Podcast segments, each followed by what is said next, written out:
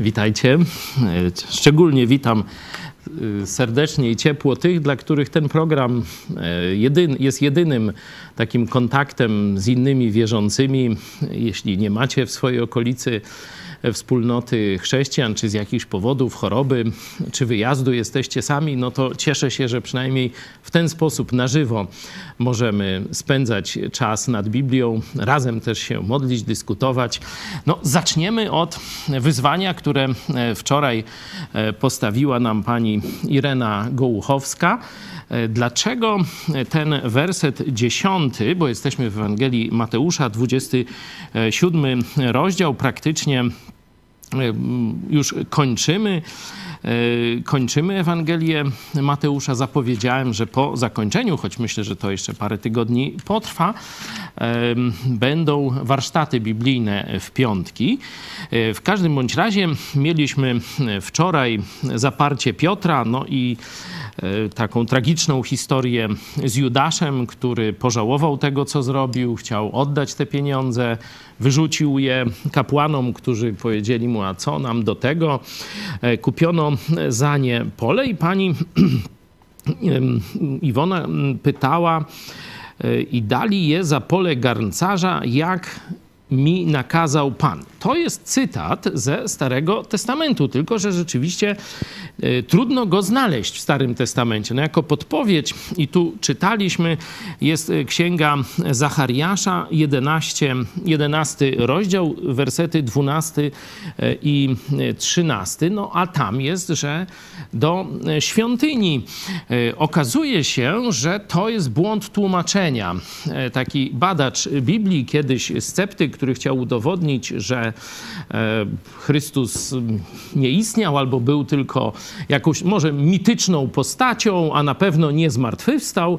Jak zaczął badać historię, ślady, dowody historyczne, no to wyszło mu jak wyszło i dzisiaj jest znanym autorem szczególnie takich no, mów do studentów, także mów apologetycznych, no bo wiemy, że Biblia jest pod ogromnym obstrzałem, każdy by chciał tam jakoś udowodnić, że Biblia się myli, że zawiera błędy, że to, że tamto.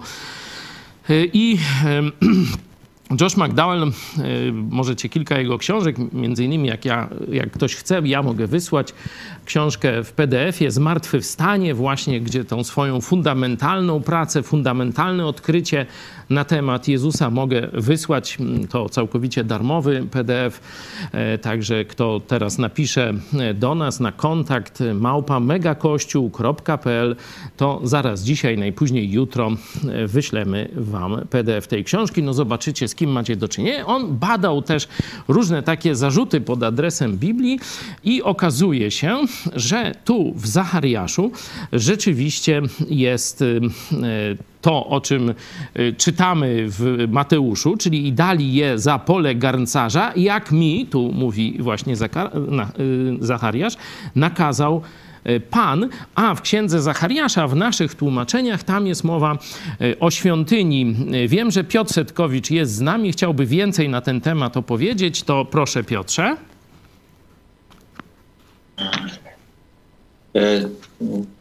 To, tam jest coś takiego. Jest, jest jedno tłumaczenie polskie, w którym, które to oddaje ten tekst właściwie, to jest Biblia Gdańska. Tam jest to w taki sposób przetłumaczone, że rzuć ten, ten wiersz w Zachariaszu, to jest jedenasty rozdział, 12 i 13 wiersz, rzuć przed, przed garncarza w świątyni. W innych, w, innych, w innych polskich przekładach to jest rzuć do skarbony, tak jest, tak jest w Biblii Tysiąclecia i tak też jest y, w Biblii brytyjskiej. Z tym, że w Biblii Tysiąclecia to, to tutaj uczciwie podeszli do, do, do zagadnienia, bo dali taki przypis, w którym stwierdzają, że w tekście hebrajskim jest rzuć garncarzowi, ale oni na podstawie Targumu, czyli y, tłumaczenia tekstu hebrajskiego na aramejski poprawili na, na skarbonę.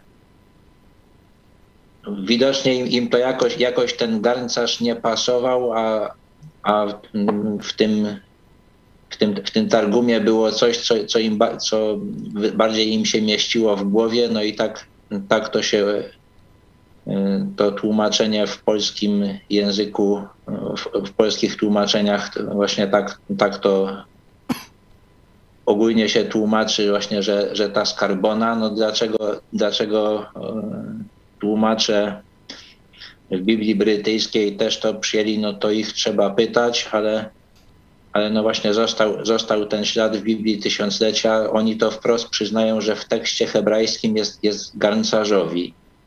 Tak. Także tak, tak, jak, tak jak to McDowell e, twierdził, no to, no to mm, sami, sami tłumacze Biblii Tysiąclecia też, też to przyznają, że, że, jest, że jest garncarz. Także macie kolejny przykład, dziękuję bardzo Piotrze, mm, macie kolejny przykład, że no, tłumaczenia zawierają błędy. Tłumaczenia to jest dzieło człowieka.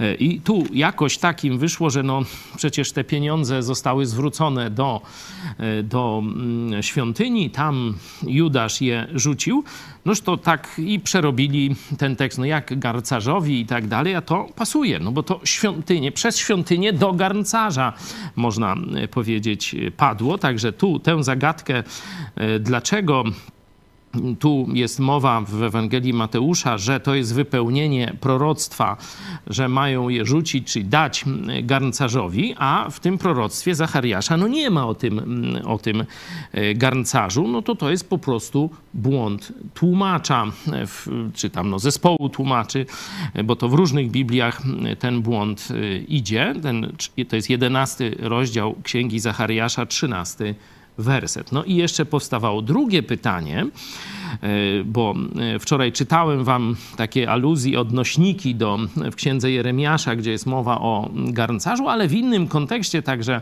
no, trudno by było to wiązać z wypełnieniem tego proroctwa, który jest w 9 i 10 wersecie 27 rozdziału e, Ewangelii Mateusza. I tu jest napisane, że to, o czym teraz mówiliśmy, o tym, że to będą te srebrne że to będzie ta cena za człowieka, że rzucone e, garncarzowi, że to jest przez proroka Jeremiasza. Nie? No a mamy w księdze proroka Zachariasza. No toż jak?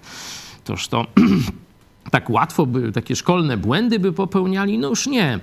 E, to jest żydowska tradycja e, polegająca na tym, że wszystkie księgi prorockie, księga Zachariasza do tych ksiąg należała, były często tytułowane od pierwszej księgi tego zbioru pism, czyli pisma prorockie. Na początku, dzisiaj mamy Izajasz, ale wtedy to był w, w żydowskich tych katalogach, zbiorach, to był Jeremiasz, czyli można powiedzieć u proroków, nie? Czyli tutaj wtedy się wypełniło, co było zapowiedziane przez proroka Jeremiasza, chodziło u proroków. Nie? A Jeremiasz był pierwszy, czyli nazywano którego z nich, którego z tych dwóch mam wypuścić? A oni rzekli, Barabasza! Rzecze im Piłat. Cóż więc mam uczynić z Jezusem, którego zowią Chrystusem? Na to wszyscy. Niech będzie ukrzyżowany! Ten zaś rzekł. Cóż więc złego uczynił? Ale oni jeszcze głośniej krzyczeli: Niech będzie ukrzyżowany! A Piłat, ujrzawszy, że to nic nie pomaga, przeciwnie, że zgiełk się wzmaga, wziął wodę, umył ręce przed ludem i rzekł: Nie jestem winien krwi tego sprawiedliwego, wasza to rzecz. A cały lud odpowiadając, rzekł: Krew jego na nas i na dzieci nasze. Wtedy wypuścił im Barabasza, a Jezusa po ubiczowaniu wydał na ukrzyżowanie.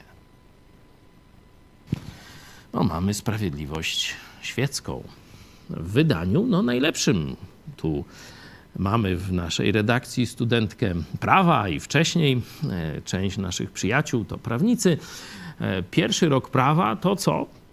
No właśnie, to wytwór cywilizacji ludzkiej, rzymskiej, to prawo rzymskie. Na tym zbudowane jest y, wszystkie, całe prawo cywilizacji zachodniej, na prawie rzymskim. Zobaczcie, jak w działaniu funkcjonowało prawo rzymskie. Inaczej mówiąc, prawo prawem, no a jak było, tak było. Dlaczego? Jeśli chodzi o prawo, Jezus był niewinny. Ale po pierwsze, Piłat wiedział, że go wydali z zawiści. Więcej, czyli wiedział, że to są fałszywe oskarżenia, że to porachunki, można powiedzieć, jakichś różnych odłamów religijnych do tego doprowadziły, że chcą zabić Jezusa. Nie? On to wiedział. Nie? Wiedział też, że był niewinny. Więcej na ten temat znajdujemy w 23 rozdziale też Łukasza. Jak chcecie, możecie sobie przeczytać y, też ten, ten, tę wypowiedź. Tu Piłat mówił, rzekł do arcykapłanów 23:4, żadnej winy w tym człowieku nie znajduję. Zobaczcie, żadnej winy. Czyli wedle prawa nie widział nic nagannego, za co mógłby go w jakikolwiek sposób oskarżyć. Ciekawy opis znajdujemy mm, też w 18 rozdziale Ewangelii Jana e, z kolei, e, gdzie również e, Również mamy opis tych właśnie rozmów Piłata z Żydami, Piłata z Jezusem. Tam jest więcej Jezus tłumaczy Piłatowi, że jego królestwo nie jest z tego świata, czyli tu absolutnie nie zachodzi żadna, żadna no, jak gdyby nie, żadne niebezpieczeństwo dla, dla władzy y, cesarza. Znowu 38 y, werset w Janie mamy a, e, rzekł więc Piłat, Piłat, co to jest prawda, czyli tu mają też taką dyskusję, można powiedzieć, filozoficzną z Jezusem, a to rzekszy, wyszedł znowu do Żydów i powiedział do nich, ja w nim żadnej winy nie znajduję. Nie? Później, dalej w XIX rozdziale Jana mamy 12 werset. Odtąd Piłat starał się wypuścić go. Zobaczcie, wiedział, że jest niewinny. Wiedział, że Żydzi zmontowali fałszywe oskarżenia, spisek można powiedzieć, przeciwko Jezusowi. Starał się ich przekonać nawet, osobiście mówiąc, że Jezus jest niewinny. Odtąd Piłat starał się wypuścić go, ale Żydzi krzyczeli głośno: Jeśli tego wypuścisz, nie jesteś przyjacielem cesarza. Każdy bowiem, kto się królem czyni, sprzeciwia się cesarzowi. Piłat wtedy, usłyszawszy te słowa, wyprowadził na Je Jezusa na zewnątrz i to już mamy tu podobny opis. Zobaczcie, oprócz prawa jest człowiek, a człowiek jest uwikłany w różne zależności. Wiedział, że Jezus jest niewinny. Wiedział, że z mocy prawa powinien go wypuścić. Ale w tym momencie Żydzi przywódcy żydowscy uruchomili dwa rodzaje nacisku. Pierwsze tumult. Ogólnie można powiedzieć, dlaczego Piłat znalazł się w tym czasie w Jerozolimie. Normalnie powinien sobie nad morzem siedzieć w Cezarei. Znalazł się tam, bo święto przyjeżdża, przyjeżdżają tysiące ludzi, mo mogą być rozruchy. Czyli on przyjechał prawdopodobnie ze wzmocnionymi siłami wojskowymi, kilkuset żołnierzy miał ze sobą, że gdyby Żydom przyszło do głowy tam, wiecie, jakaś zawierucha, no to tam im wytłumaczą, żeby siedzieli cicho. Nie? Także stąd jest jego y, obecność y, w Jerozolimie na to święto. Arcykapłani wiedzą, że ryzyko rozruchów jest bardzo poważne i że każdy namiestnik, jeśli dopuści do rozruchów, nie udaremni ich w porę, no to odpowie przed Cezar, Cezarem, nie? że jest nieudolnym zarządcą. Nie? Czyli jedną presję mówi, jak go nie skażesz, to my zrobimy tumult, to my zrobimy zawieruchę w mieście. I co powiesz cesarzowi? Ale uruchomili też drugi kanał nacisku. To byli ludzie wysoko postawieni. Mieli też kontakt bezpośrednio na Rzym. Mówili: Jeśli nie skażesz Jezusa, to doniesiemy Cezarowi, że nie jesteś wiernym jego namiestnikiem, bo uwolniłeś człowieka, który się czynił królem żydowskim. Stąd naciski ze strony ulicy i ze strony zagranicy, można tak powiedzieć, uruchomili e, arcykapłani, tamtejszy episkopat. No widzicie, że Piłat nie miał lekko. Nie? Zgadzamy się, że był w dość trudnej sytuacji. Nie?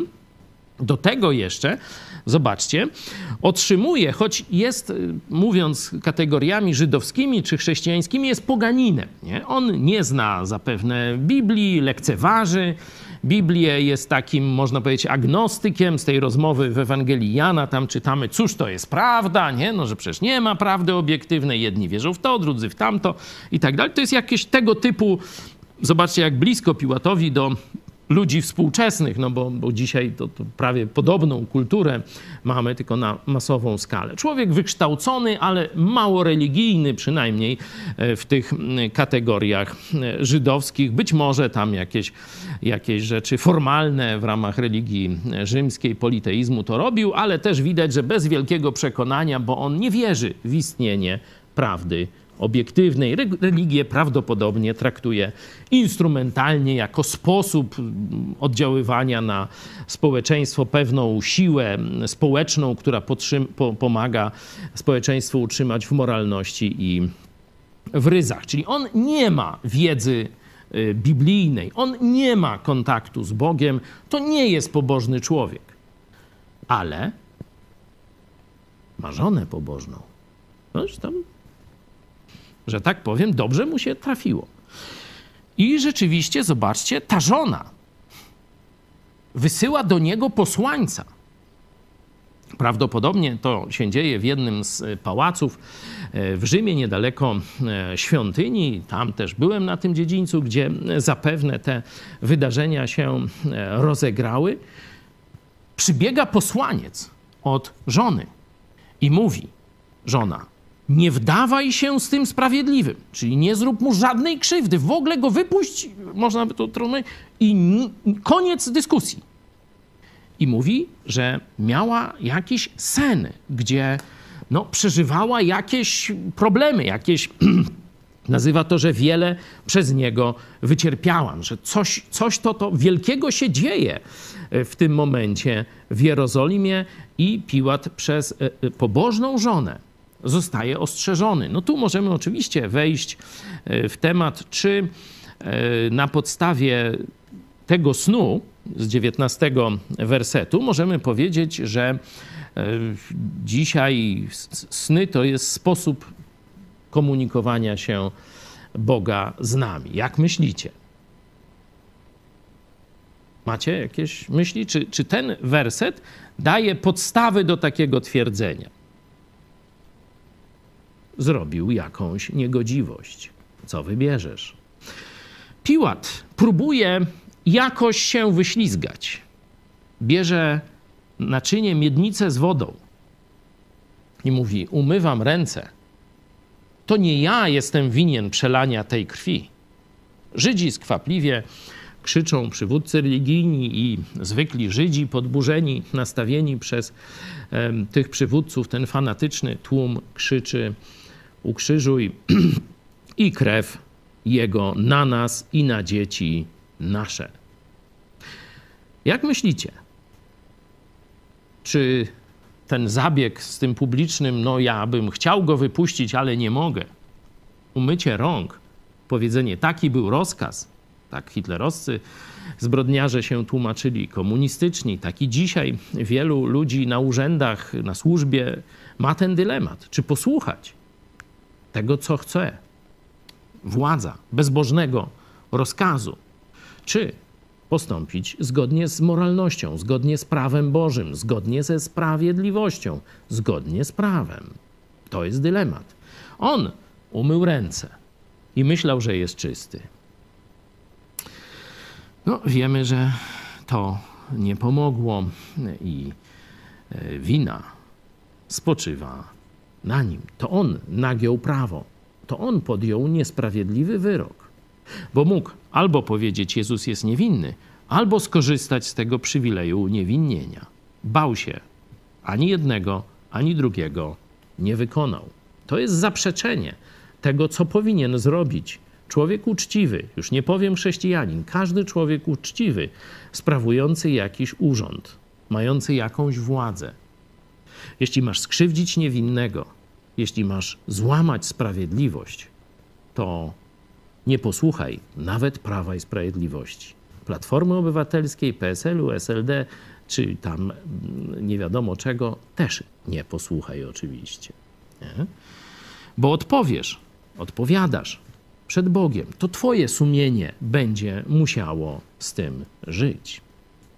Piłat wybrał doczesne rozwiązanie, które dało mu korzyść i przedłużyło jego władzę, ale coś, co już do końca obciążyło jego sumienie. No, ciekaw jestem później rozmowy, kiedy wrócił do żony. Co się tam działo? No, ale to tego nie wiemy, jak dalej e, tutaj. E, tam oczywiście ze wskazówek historycznych tam coś wiemy o losie Piłata, ogólnie chyba nie był zbyt szczęśliwy. To tyle, jeśli chodzi o władzę państwową. Może być piękne prawo, ale władzę realizują ludzie, a ludzie to naciski, a ludzie to słabość, a ludzie to grzeszność.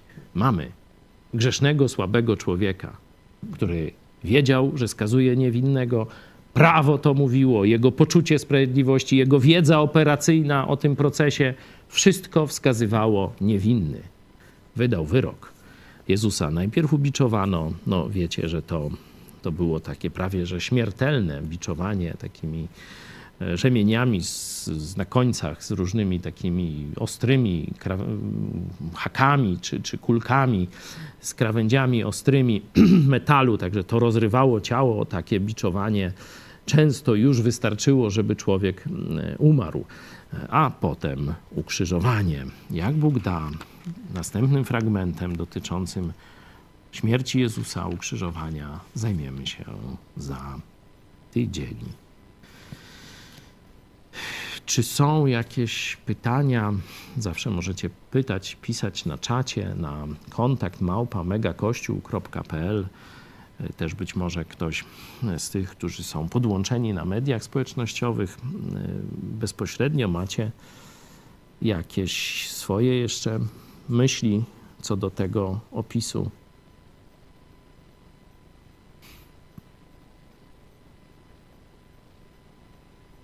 Ja zawsze wspominam takie święto katolickie Niedziela Palmowa. To się wydarzyło kilka dni wcześniej. Wtedy cała Jerozolima krzyczała, wiwatowała na cześć Jezusa.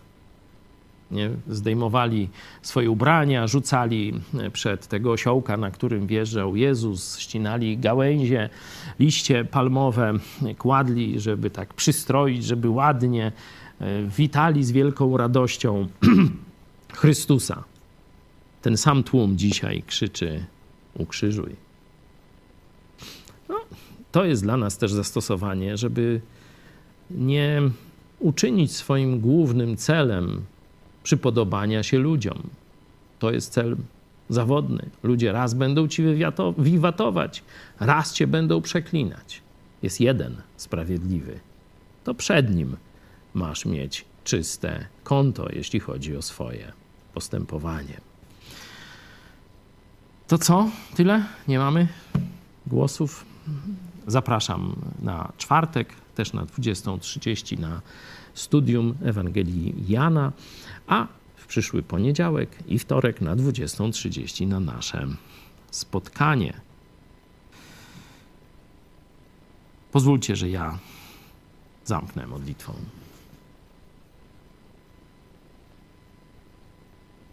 Dziękujemy Ci, Panie Jezu, że Ty przeszedłeś dla nas to wszystko. Dziękujemy Ci też z tego dzisiejszego wspomnienia sądu władzy świeckiej, żebyśmy pamiętali, że pełną sprawiedliwość otrzymamy dopiero w niebie, że tam nie będzie cierpienia, fałszywych osądów, skazań, niesprawiedliwych ocen.